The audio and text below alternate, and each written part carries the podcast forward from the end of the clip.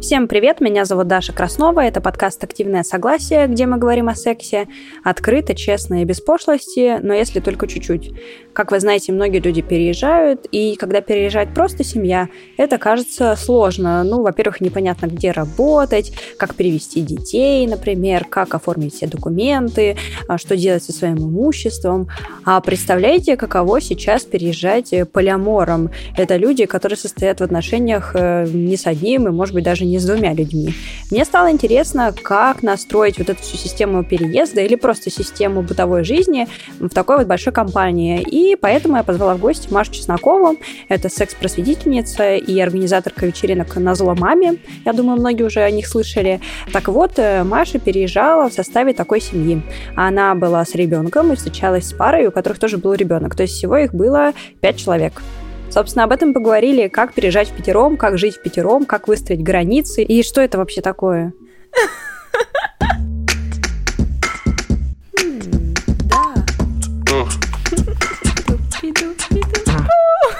Что?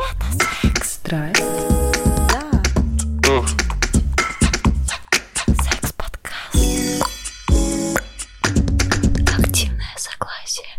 Сейчас очень много людей переехало из-за политической ситуации, и когда люди переезжают э, одни или там с детьми, это трудно, и все жалуются, что все пришлось сделать очень резко.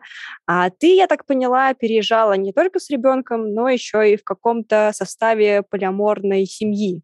Вот э, расскажи, наверное, а, как возникла идея быстро уехать, э, не было ли страшно быстро уезжать, был ли какой-то план и как вообще вы все организовались? Ух, э, да, плана, как и у всех, э, не было. А, просто вот в какой-то из дней, э, буквально там, мы в это, в это время были на фестивале, вот, название которого тоже нельзя называть, вот, и, и когда мы вернулись после фестиваля домой, а, мы поняли, что мы больше не можем оставаться, и да, я на тот момент была в таких очень близких отношениях со своими полиаморными партнерами, там пара и тоже ребенок, то есть наши дети дружат, и, и у нас были какие-то очень теплые доверительные отношения. Мы в Москве э, жили с соседями э, практически на, на одной станции метро, вот, и, и много времени проводили вместе. И, собственно, когда все произошло, мы просто поняли, что нужно паковаться и уезжать.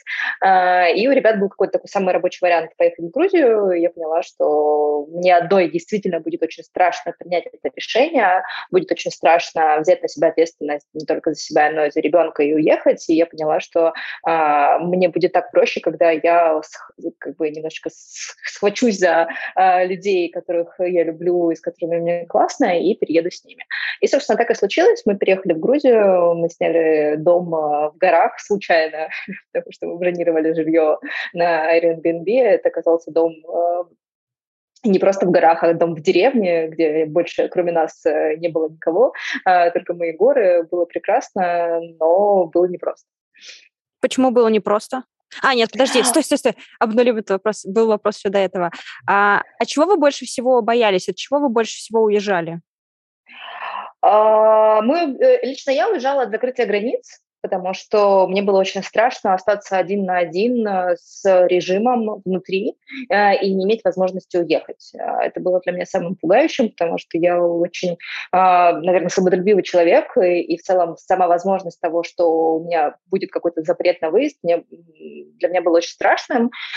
И плюс я понимала, что я как секс-просветительница, как секс-блогерка, я не могу спокойно и открыто говорить о происходящем, а меня тоже внутри разрывало, то есть я не могла просто вести блог о, о том, что было раньше, и делать вид, что ничего не происходит.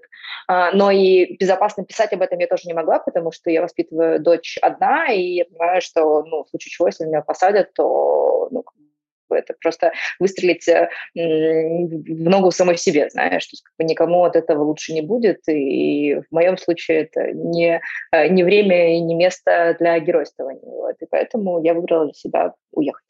А скажи, а ты, я вот специально не вчитывалась э, в твою историю, чтобы мне было интереснее слушать. А ты жила в Украине или ты сама из Украины? Там у тебя какой-то, какая-то как будто бы была связь э, со страной.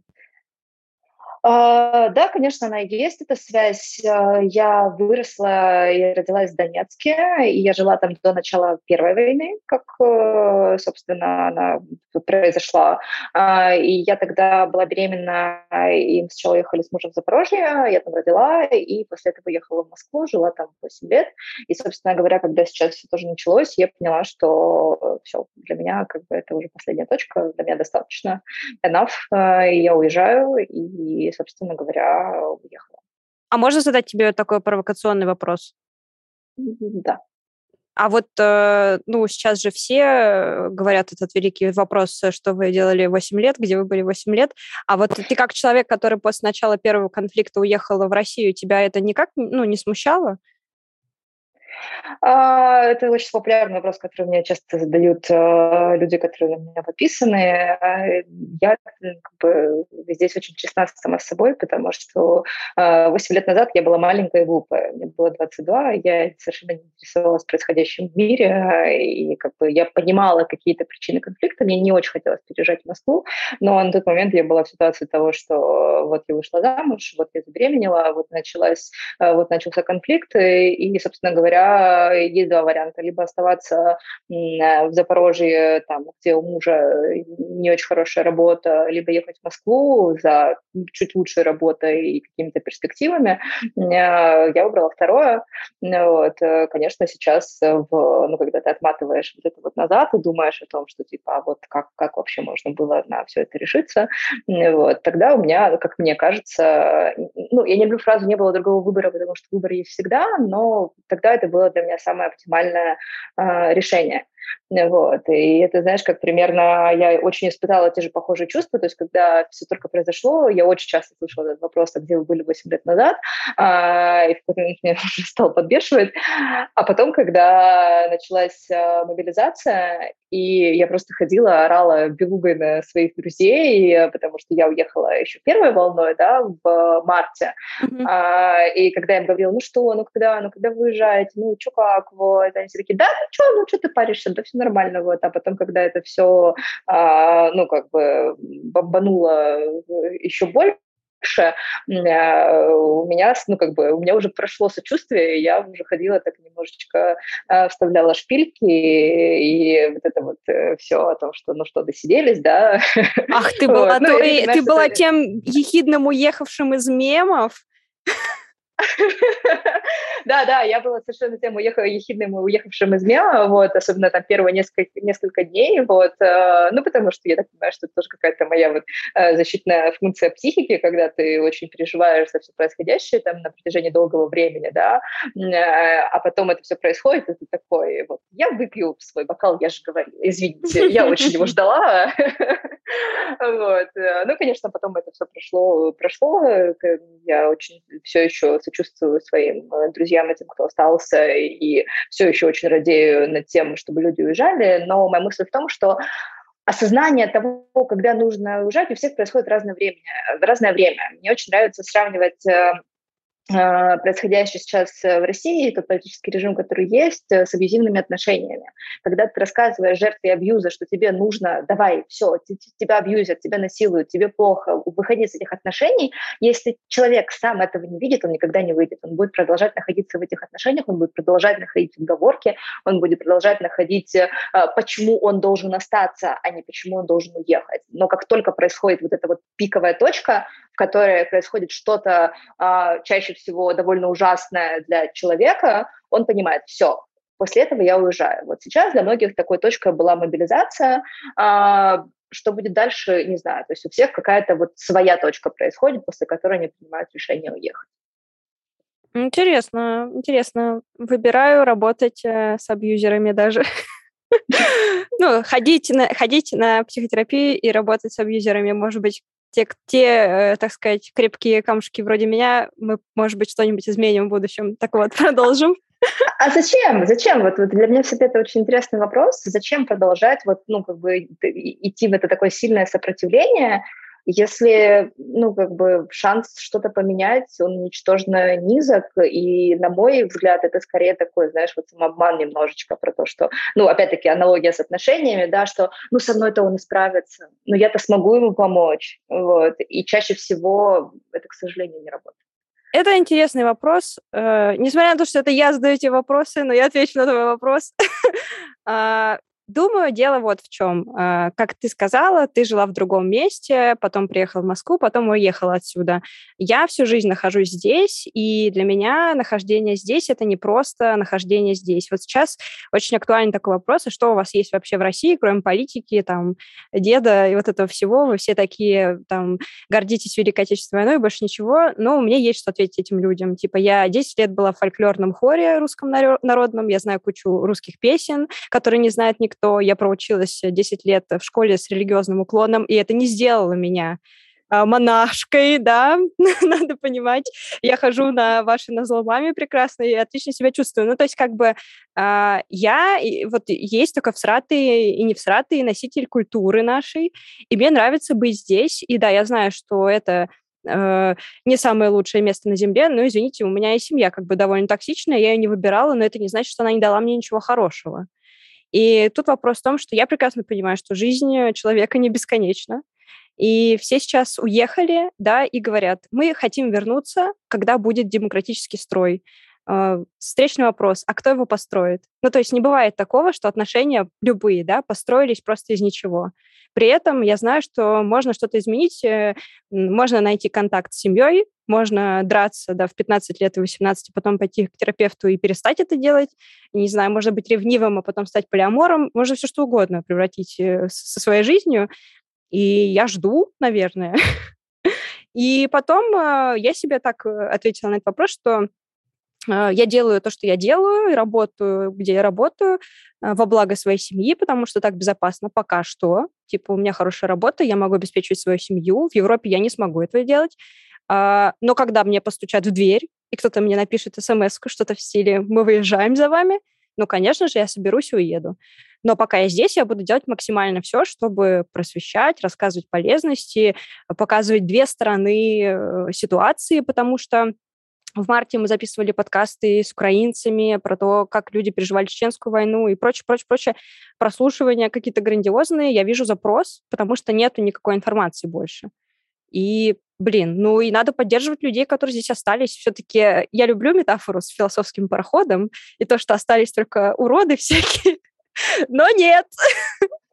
Это неправда. Если у людей, понимаешь, нету материального ресурса, если это не такой там супер креативный класс, у них нет удаленной работы, это не значит, что они все поддерживают, это не значит, что они там ненавидят всех людей. Мне пишут люди, которые работают на заводах и говорят, господи, как здорово, что хотя бы кто-то еще остался и нас как-то вот поддерживает. Ну, типа, пока могу, делаю. Ну, такое, мать Тереза немножко, конечно, сейчас включилась. Э, Мать Тереза прекрасная. Это, собственно, та причина, по которой я продолжаю работать э, с Россией, с русскими проектами, за что я периодически получаю э, камни в свой огород про то, что как я вообще могу продолжать работать с Москвой, mm-hmm. и там, имея украинское гражданство и вообще какие-то украинские корни, и смотря на происходящее. А я понимаю, что ну, мне хочется, чтобы надеюсь, когда все закончится, чтобы в России, в том числе в Москве, осталась не выжженная земля, а какие-то, ну, как бы какая-то основа, из которой могло прорасти то самое демократическое общество с важными и нужными ценностями. Поэтому я продолжаю делать вечеринки в Москве, я продолжаю развивать свой проект, потому что я понимаю, что действительно не все могут уехать, э, э, не у всех есть э, возможность для этого, потому что так или иначе эмиграция — это привилегия, на которую, ну, как бы, которую могут потянуть не все. А, а, вот. И, и я тоже немножечко верю с тобой, вот, но у меня, видишь, история про то, что а, у меня есть ребенок, я понимаю, что я не могу, ну, как бы настолько рисковать. То есть я как только начала что-то происходить, я такая, типа, так, все, нам пора. Вот. Но у меня это уже паттерн вот того первого опыта, который у меня был, да, то есть вот да, я, я прекрасно тогда понимаю. самая первая, я такая, типа, окей, типа, я уехала еще там до начала вот такого активного конфликта, а, и поэтому было чуть проще. Вот, и поэтому у меня сейчас, наверное, такой же похожий паттерн. В общем, да, мы, мы с тобой обе из, из, из, из тех, кто верит, что что-нибудь поменяется. Но если бы у меня были украинские корни, прям такие сильные, у меня есть родственники в Украине, но очень-очень такие далекие, я бы уехала, ну, как бы из принципа, потому что это кажется мне супер очевидным. Но как вышло, так вышло. Но тоже мне вот очень трудно, потому что меня же растили, меня растили в концепции братские народы, потому что у меня половина, половина родственников в Минске, всю жизнь я пробыла в Евпатории, как бы мой первый парень из Луганска, добрый вечер, мой папа жил в Харькове, что? Ну, то есть как бы э, у меня большие вопросики к тому, в чем мы сейчас э, существуем, и я очень рада, кстати, что удается вот сохранять, э, ну, хоть какие-то связи с хоть какими-то украинцами, которые ну, тоже вот видят, что, да, я вот здесь нахожусь, э, говорю на русском языке, не понимаю украинскую мову, с Google Translate ее перевожу, когда они мне пишут, но мы с ними как будто бы не так уж отличаемся во взглядах, скажем так. Итак, вернемся к твоему полиаморному переезду. Ты сказала, что когда вы переехали э, жить в дом э, на горе, а, было трудно. Почему? А, ну, как минимум, потому что я городской житель, который привык э, жить э, с Яндекс доставками, такси и в целом наличием всего когда угодно в любой момент времени. А там в Грузии мы, мы не знали, какой дом у нас будет. Ну, то есть мы увидели его по фоткам, но нас там немножечко обманули, и мы думали, что он будет э, близко к морю и к цивилизации, а, а он был реально на горе. Ну, то есть ты как бы доезжаешь, едешь по трассе, потом заезжаешь и долго-долго едешь по деревенской дороге, а потом заезжаешь еще на гору по серпантину. А, и как бы наверху там поселение, там как бы очень красиво, там шикарный вид, у нас была огромная терраса, шикарным видом на гору, и все было прекрасно, но при этом а, нет ни одного магазина в округе, есть один сельский магазин, в котором ты что-то можешь купить, а, но до него нужно идти полчаса пешком, а потом еще минут 40 обратно э, в горку, поэтому это был совершенно другой опыт жизни, когда ты, там, не знаю, там, два раза в неделю ездишь за продуктами, покупаешь все, что тебе нужно, и как бы на этом все. И плюс э, там не было отопления совсем, и э, когда мы приехали в марте, э, в доме было настолько холодно, что когда ты шел на кухню, изо рта шел пар. Ну, то есть, типа, там, Ого. кажется, градусов, наверное, было не знаю сколько. А, вот, и было невозможно спать, потому что у тебя все, все, все промерзшие кровати, ты спишь под тремя одеялами, не можешь согреться. Я узнала все лайфхаки о том, как можно согреться от бутылок, нагретых бутылок с водой до там, не знаю, электрических простыней, собак, людей, э, э нескольких слоев одежды, там, поломанный душ, короче, мы там, не знаю, там могли неделю не мыться, просто потому что когда ты вода в душе теплая, но при этом это огромная комната, там, не знаю, квадратов 20, э, наверное, это ванная комната с высокими потолками, она не прогревается этим душем, э, там маленький такой напор э, тепленькой водички, и когда ты думаешь о том, что тебе нужно пойти в душ, тебе нужно себя снять все твои пять слоев одежды, которые на тебе есть, вот, это был, э, ну, довольно такой интенсивный опыт, э, немножечко про выживание. Ну, конечно, не сравним ни с каким другим выживанием, с которым сейчас люди вынуждены сталкиваться, а, но скорее, ты знаешь, как какая-то другая среда, к которой ты вообще не привык. А, вот, э, плохой интернет, конечно же, вот, но при этом это все сменялось тем, что а, у тебя в огороде бегают курицы, ты собираешь у них домашние яйца, у тебя еще на ветках висят э, созревшие с прошлого сезона мандарины и апельсины, ты выдавливаешь из них сок ручной соковыжималкой себе с утра на завтрак а, при, при вот этом всем холоде и происходящем, и это было очень контрастно, знаешь, что с одной стороны тебе безумно красиво, просто это одно из самых красивых мест, которые я когда-либо видела, видела, а, при этом тебе безумно неудобно. А, у меня там еще в этом доме э, украли деньги. Ну, короче, это было, знаешь, я собрала просто весь, э, весь булшит, э, который могла собрать, и это был довольно э, интенсивный опыт еще на фоне мировой повестки, да, то есть ты каждый день читаешь новости, ты каждый день видишь, что происходит в Украине, ты каждый день общаешься, там у меня бабушка в Украине, э, которая тебе рассказывает, там, чего куда полетела, и там, э, uh-huh. как она откуда эвакуируется, и все такое, вот, и, конечно, мне кажется, как говорит моя психотерапевтка, мы еще это очень долго будем будем потом прорабатывать это наше ПТСР, э, которое так или иначе у всех э, сложилось. То ли, да, да. У меня, кстати, интересно было опыт э, с холодной ванной, когда я приехала к подруге в Таллин в ноябре, и в Европе все-таки прохладненько, когда становится прохладненько на улице, и я тоже была в ванной и набрала себе эту горячую воду, сижу такая, думаю, сейчас расслаблюсь, там красиво, мансарда была, а потом сижу и понимаю, что у меня уши мерзнут, думаю, ну, наверное, нет, наверное, в другой раз. А, вот интересно, как вы поддерживали друг друга в этот момент и как строились ваши именно отношения-отношения? Ну, то есть не э, человеческие, а партнерские. А, на самом деле это было очень круто, потому что я думаю, что я бы это одна не вывезла, если бы я вот осталась наедине с этим всем происходящим, а, потому что, а, во-первых, у нас сложилась, на самом деле, сложилась семья, хотя мы никогда не были семьей в Москве, мы были просто друзьями, партнерами, мы много времени проводили вместе, но мы никогда вместе не жили, у нас никогда не было общего быта. А здесь мы оказываемся в среде, где мы живем в общем быте. А, у нас очень классно дружили дети, и это было таким очень, ну, как бы снималось с нас какую-то напряженность, потому что дети были чем-то заняты.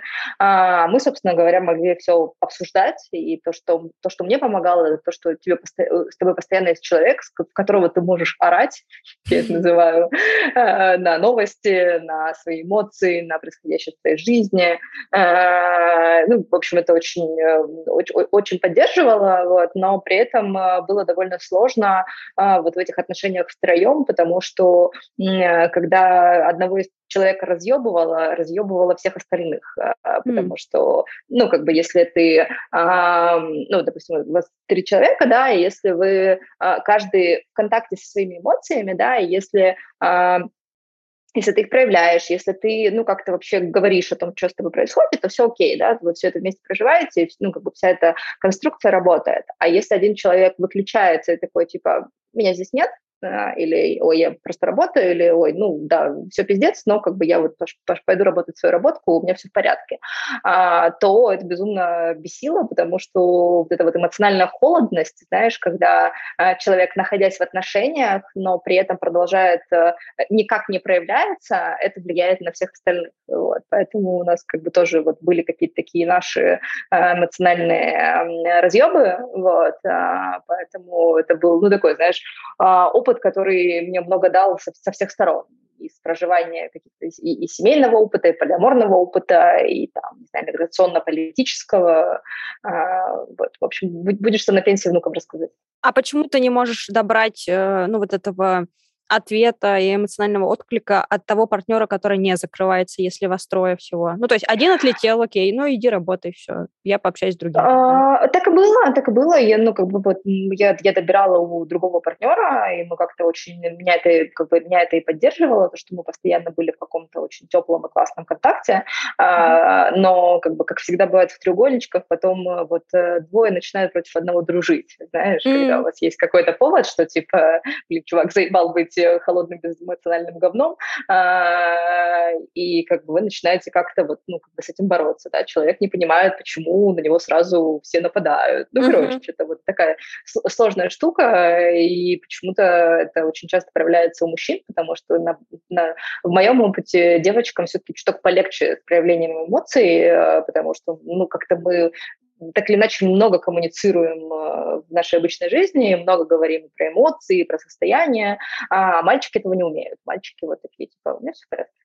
Но я, я сейчас, я если сейчас нас слушают мужчины, хочу сказать, что а, однажды как-то раз мне на уши присели две женщины со своими гиперэмоциями и лили мне одна в одно ухо, а другая в другое ухо о том, как им э, что-то надо от меня, что-то плохо все. И вообще, и я настолько не смогла в себе уместить столько эмоций, потому что мне и со своими немножко трудновато из-за всякого токсичного, абьюзивного вот этого прошлого.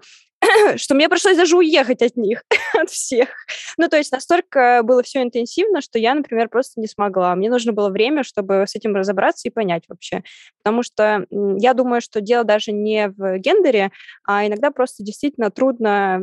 Ну, внешняя ситуация очень накаленная, внутри накаленная. У меня, кстати, были ссоры с партнером, с партнеркой в этот период тоже, потому что, да, тоже один человек был занят работой как раз, немножко отлетел куда-то, а я в этот момент занималась закупкой консервов, откладыванием денег, э, снятием долларов. Ну, то есть у меня был вот этот вот план «спасаем свою жопу». Ну, типа, что бы ни случилось, я, я ей говорила, меня никто не убьет, вот я буду, буду как жук, который до последнего будет выживать. Вот такое у меня было.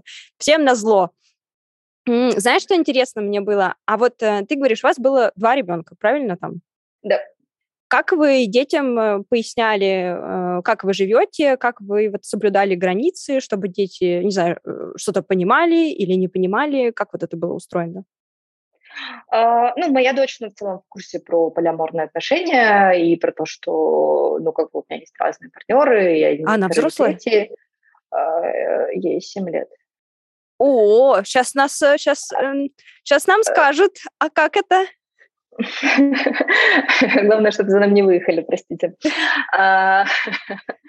А, да, слушай, я же очень давно развелась, э, собственно, сколько, года три назад, э, и, ну, когда я разводилась, э, я уже была в полиаморных отношениях, и моя дочь знала, что вот там есть папа, есть там другой партнер, и потом там эти партнеры стали меняться. А, просто, ну, как бы, понятное дело, что она знакомится, там, я знакомлю ее не со всеми, как бы, да, там, и она там не знает всех моих любовников, но, как бы, если в моей жизни появляются люди, которых я называю партнерами, да, которые в моей жизни, там, не только как сексуальные партнеры, но и как люди, с которыми я делю либо быт, э, либо какое-то время, которое мы проводим. Конечно же, она, ну, как бы знает, кто это, что это, вот, и ей совершенно окей, потому что, э, ну, как бы я еще в детстве, когда я читала все, всякие, там, знаю, сказки, и когда мы с ней болтали, э, я все концовки сказок э, добавляла фразу, говорю, ну, ты же понимаешь, что принцесса могла выйти замуж не только за принца, а могла вообще не жениться, а могла э, выйти, а могла жениться там на девочке, а могла жениться на двух мальчиках, а могло произойти вообще что угодно, потому что это только принцесса решает, как надо, а ну, как бы нет какой-то правильной модели. Вот. Поэтому это как-то в ее голове совершенно было всегда естественно. А, вот. И поэтому у нас ну, просто были какие-то понятные границы, что ну, какие-то, если там, не знаю, происходит сексуальное взаимодействие, они происходят всегда только за закрытой дверью. И, и то, если честно, нам вот э, в, в этом всем э, происходящем нам было немножечко не до того. Вот. Mm-hmm. Мы в основном были вот именно для, друг для друга именно партнерами, как, знаешь, такими человеческими. Э, вот. А про, ну, какую-то, знаешь, проявление нежности, поцелуев, там, всего такого, это тоже, ну, довольно привычно, потому что не знаю, у меня очень много классных, близких э, мне и друзей, и там, знаю, партнеров, с которых я ну, часто обнимаю, глажу. То есть, ну, как бы, ты знаешь, это вот именно про проявление тактильности, да, то есть не про проявление сексуальности при детях, mm-hmm. а именно про проявление тактильности, поэтому она супер к этому привычна. А, и, ну, как бы, никаких э, вопросов не было. И, ну, короче, было все очень гармонично. А другой ребенок тоже такой из супероткрытой семьи? А, слушай, там э, родители приняли решение как-то не акцентировать э, на этом внимание, и я так понимаю, что вот э, в ее голове скорее была ну, такой, наверное, просто хорошей, не знаю, подругой семьи. А, вот. Я не знаю, это, ну, как бы их ответственность. А, я туда не лезла. Mm-hmm. Я как бы высказала свое какое-то мнение, что типа, я считаю, что вот нужно, чтобы это было чуть более, типа, открытым, вот. Но мне кажется, что я, честно даже не знаю, там в итоге поговорили они об этом или нет, вот. Но мы в итоге просто вот так и остались очень близкими какими-то друзьями, а, потому что вот сейчас разъезжаясь, а, мы с ребятами закончили отношения, вот, а, на время, по крайней мере, да, потому что мы в разных странах, и мы такие, окей, надо поставить на паузу, вот. Но при этом вот наши дочери продолжают э, друг с другом дружить э, по скайпу, вот, мы сами созваниваемся, и, ну, как у нас вот остались какие-то очень такие теплые отношения, отношеньки, вот, а что происходит в наших спальнях, э, собственно говоря, не имеет значения. Угу. А вот расскажи еще момент, как э, в ваших таких, э, ну, все равно сложных для среднестатистического жителя России и любой другой страны бывшего СНГ э, семье, как у вас распределялись финансы? А, мы шерили, ну, аренду дома а, на, ну, как бы просто делили э, там пополам, а, и мы записывали просто все траты, которые у нас были в течение месяца, там, а ну, какие-то бытовые штуки, там, еда, там, не знаю, средства для уборки, да, бензин, и тоже шерили в конце месяца. Ну, то есть у нас просто мы, у нас вот есть э, удобная привычка, ты просто заводишь телеграм-канальчик, там, не знаю, на вот троих, да, и каждый человек, кто там что-то тратит, э, он пишет, допустим, я потратил там, ну, как бы э, ты записываешь туда те вещи, которые ты тратишь на, ну, на совместное что-то, да, mm-hmm. то есть понятно, что если ты сам пошел пить кофе, то ты сам платишь свой кофе, вот, а если ты там, не знаю, что-то покупаешь там домой, то ты записываешь, и вы потом просто в конце месяца считаете все, делите там на три, условно говоря, и смотрите, там, кто заплатил больше, кто меньше, кому докинуть денег, вот, э, все. Ну, вот, Здорово. было довольно удобно. Здорово. А вы сейчас не вместе, потому что ты решила уехать, правильно я понимаю? А, да, я решила уехать. Э, ребята остались в Грузии, я осталась, я поехала в Португалию, вот, потому что мне в Грузии что-то не зашло. Как сейчас устроена твоя жизнь? Э, мы сейчас встретились с каким-то прекрасным мужчиной, который сделал нам запись. Кто он? А, прекрасный мужчина – это мой друг, это муж э, моей подруги. Я переехала в Португалию со своими друзьями, даже так, я бы сказала, со своими знакомыми, э, которых я знала по Москве. Э, я знала, что они переезжают в Португалию, я им написала, я говорю, ребят, что как, давайте замутим каливинг. Mm-hmm. Вот у меня есть позитивный опыт, я в Москве жила с партнеркой, мне было кайфово, у нас была большая квартира, вот, собственно говоря, сейчас я полгода прожила в Грузии в формате, по сути, такого полиаморного каливинга. И я написала ребятам, говорю, давайте замутим просто каливинг Ливинг в Столямуре.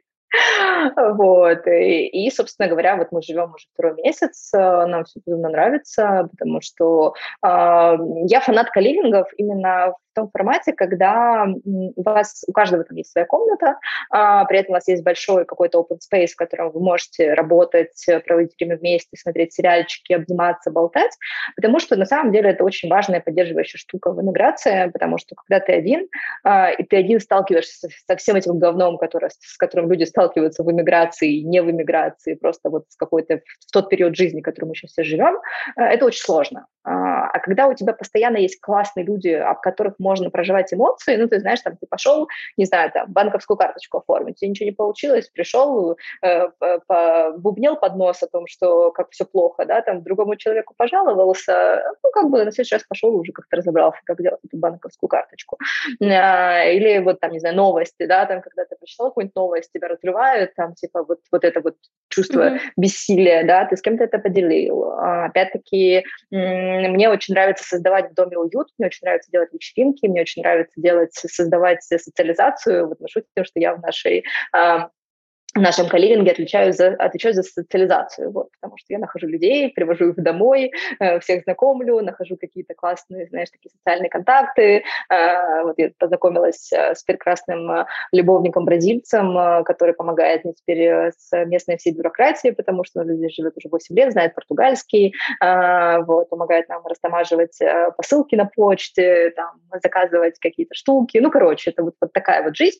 И мне, правда, кажется, это важным и удобным, потому что даже когда партнеры переезжают вот вместе друг с другом, да, но когда нет вот еще дополнительных людей, с которыми ты можешь регулярно общаться, это довольно сложно, потому что вот опять-таки возвращаемся к истории про то, что кто-то один загнался, ушел в себя, и партнер остается наедине с собой, да, то есть ты mm-hmm. остаешься один.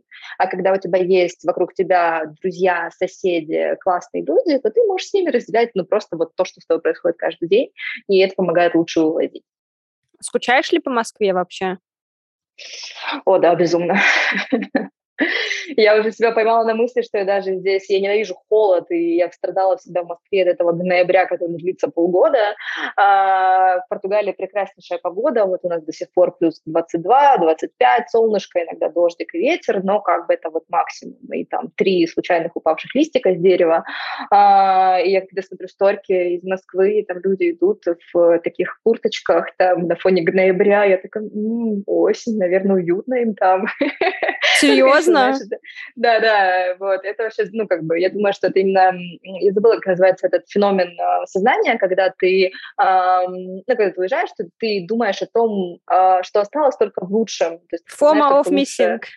Да, FOMO of missing, вот. Ага. И, и, собственно говоря, я вот я никогда не любила осень, я, для меня это всегда было самое вообще жуткое время в э, Москве, но сейчас я смотрю, я такая, типа, блин, прикольно, вот. Э, но, конечно, да, очень скучаю за местами, очень скучаю за городом, очень, э, очень сердечко все равно осталось там, потому что, ну, как-то очень большой период моего взросления и всего остался там.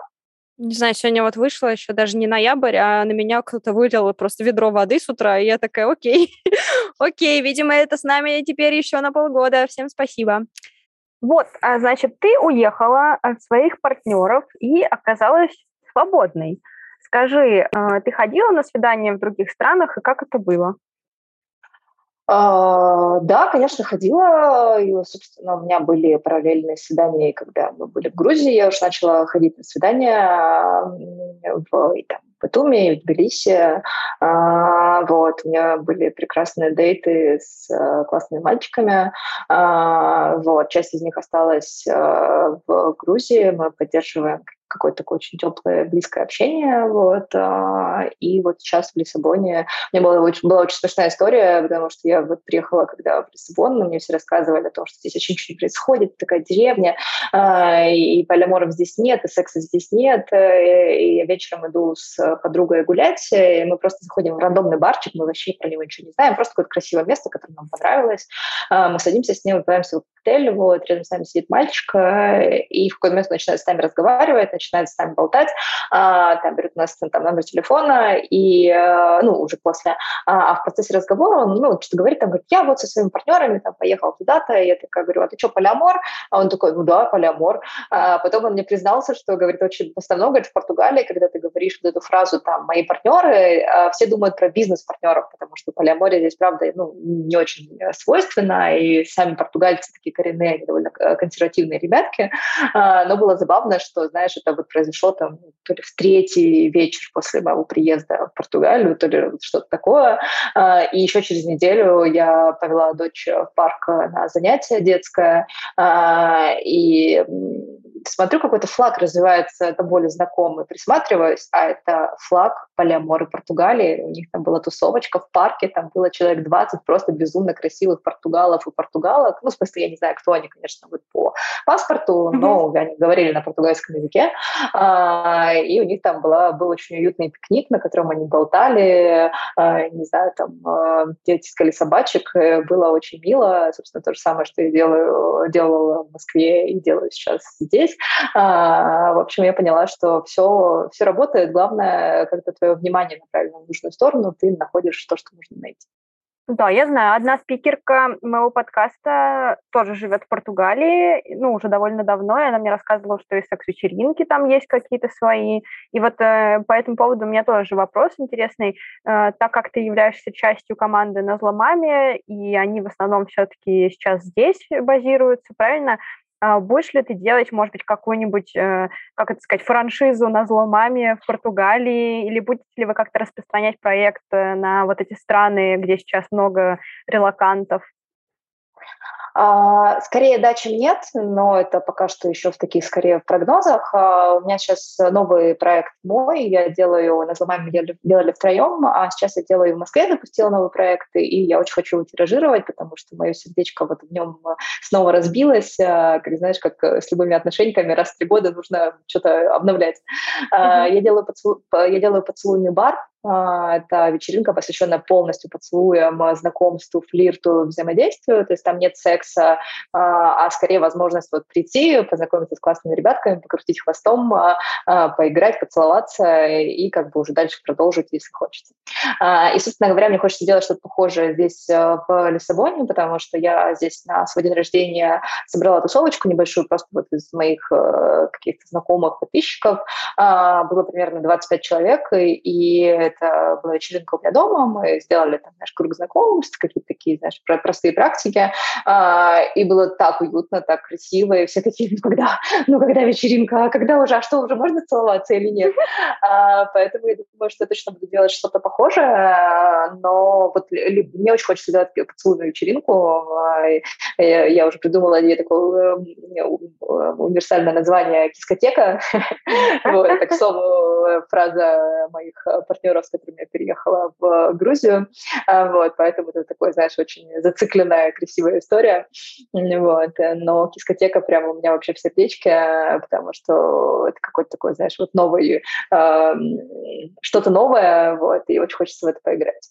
А вот интересно, почему ты решила сделать как бы от секс-вечеринки шаг назад, ну то есть в сторону флирта и вот этого вот пред, предсексового мероприятия? Потому что ты сама милашка, и тебе не хочется сразу же входить в контакт или как? А, да, это, наверное, самая страшная тайна из всех, что я никогда не занималась сексом на маме.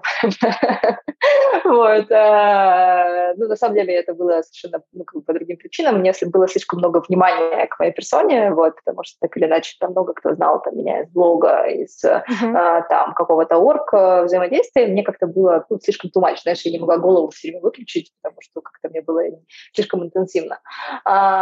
И поэтому мне хочется делать э, поцелуйный бар именно потому, что я сама, мне кажется, только недавно научилась как-то так интересно и классно знакомиться и не бояться людей, а, а люди вокруг, вокруг меня еще очень много таких вот стесняшек, которые такие типа, а как знакомиться? А вот мне понравился этот мальчик, а я, я не, не смогу с ним заговорить никогда. А, и а, мне нравится придумывать инструменты, которые помогают людям вот войти в эту коммуникацию. То есть это даже не столько про а, сексуализированный контакт, сколько про то, что типа, блин, вообще-то вокруг много классных людей, и чем больше у тебя различных социальных связей, тем э, более ты устойчив э, в социуме, потому что то, что со мной тоже сейчас случилось, да, то есть я э, после, после переезда в Грузию потеряла э, блог, у меня все посыпалось там в плане не знаю, заработка э, людей, окружения, вот, но именно благодаря людям, именно благодаря тем людям, с которыми я познакомилась, я совсем справилась, да, то есть появилась, рядом со мной оказались партнеры, которые переехали со мной в Португалию, я нашла друзей, э, с которыми, точнее, заново, а рядом со мной оказались люди, с которыми я переехала в Грузию, люди, с которыми я переехала в Португалию, а, и сейчас здесь я тоже нахожу очень много много классных, интересных людей, которые помогают мне в том числе как и выстроить свой социальный круг, так и я думаю, что, возможно, в будущем помогут и э, создать бизнес здесь, потому что чем больше людей, тем больше возможностей в разных сферах. И мне хочется топить за то, чтобы люди знакомились, кайфовали, э, целовались, проявляли свою какую-то такую, знаешь, вот легкую сексуальность, а если хочется заняться секс, сексом, пожалуйста, enjoy, можно сделать это где угодно. Э, ну и для меня поцелуйный бар — такая, знаешь, как бы основа и капсула, да, на которой можно достраивать что-то. Ну, то есть, типа, захотел, типа, сделал White Room, вот как на взломами, да, там, или mm-hmm. сделал практики, вот получилось что-то контекстное. Но как бы база, вот основная ценность для меня сейчас в таких вечеринках — это находить людей э, и знакомить людей друг с другом. А знаешь, интересная штука, есть такая, есть такая мысль, что полиаморные отношения — это не вот все такое возвышенное, как представляют сами полиаморы, а это просто ну, грубо говоря, использование людей без обязательств особых. Вот э, где вот эта грань между таким классным контактом, где все довольно счастливы, и простым, условно, потреблением разного количества людей, чтобы достигать каких-то определенных целей? Ну, там, типа, переехать, построить бизнес, получить классный секс, условно, и т.д. и т.п. Ну, как бы не очень корректно говорить, что, типа, вот полиаморы там, типа, так делают, да, мне кажется, так может делать кто угодно, и полиаморы, и моногамы. Вопрос в том, что ты используешь людей, когда ты используешь людей только для своих целей, не думая о чувствах других людей, то тогда ты э, сравный абьюзер и манипулятор. Uh-huh. А если это какая-то взаимовыгодная история, когда всем прикольно, когда ты думаешь не только о том, чтобы тебе было классно, да, но и ты сам вкладываешься в отношения. Потому что я очень сильно вкладываюсь в отношения. Э, мне нравится строить отношения, знаешь, то есть мне нравится uh-huh. выстраивать систему, мне нравится, чтобы всем было комфортно, мне нравится процессить, если происходит какое-нибудь говно, вот, и, и ну, как бы быть гибкой, знаешь, в этом всем. Вот. И, и э, мне кажется, что вопрос, да, в том, что соблюдаешь ли ты границы другого человека. То есть если ты его, конечно, продавливаешь и говоришь, что типа, а ну-ка, все, давай ко мне денег и э, там, не знаю, делаешь, делаешь свой бизнес, то, конечно же, это не окей. А если mm-hmm. это, не знаю, человек в этом тоже классно реализуется, ему интересно, он хочет что-то попробовать, э, он там сам тоже чем-то горит и готов с тобой э, что-то начать, э, то я не считаю это чем-то плохим. Но вообще мне кажется, что мы все так или иначе используем друг друга, вот, э, просто можно делать это этично, а можно делать это неэтично. Ну, потому что так или иначе, вот, ну, как бы мы либо используем друг друга за деньги, либо за, э, не знаю, там, в дружбе мы же тоже, по сути, используем человека, да, для того, чтобы нам не было одиноко. А, да, Просто да. это взаимная история про то, что, типа, и другой человек тебя как бы тоже из этого чего-то берет, чтобы ему тоже было хорошо. На самом деле в этом э, вопросе, так сказать, э, с, э, с уловкой ты дала хороший ответ, что проблема, не проблема, а решение в том, что манипулятор продавливает, делает все для себя, а условно полиамор или там просто этичный партнер, он э, делает э, как бы во имя взаимообмена какого-то, потому что я, честно говоря, частенько встречаю людей, которые позиционируют себя как полиаморы, но в итоге это люди, которые просто более сильные условно морально, да, и они подминают своих партнеров под себя. Ну, допустим, люди, которые в закрытых моногамных отношениях в какой-то момент говорят, значит, ты будешь моим партнером, а я просто хочу свободы, поэтому как-нибудь, э, ну, как-нибудь живи с этим теперь. И другой, например, более слабый партнер, он говорит, ну, ладно, вот ты сказала, что ты встречаешь людей, и многие из них до сих пор а, стесняются как-то проявляться и особенно знакомиться, а тебе вон как это все легко дается.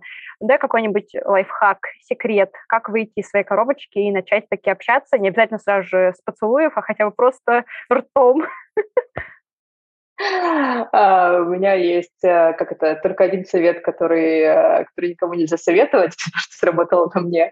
А, я начала пить антидепрессанты от своего тревожного расстройства и перестала бояться всего на свете.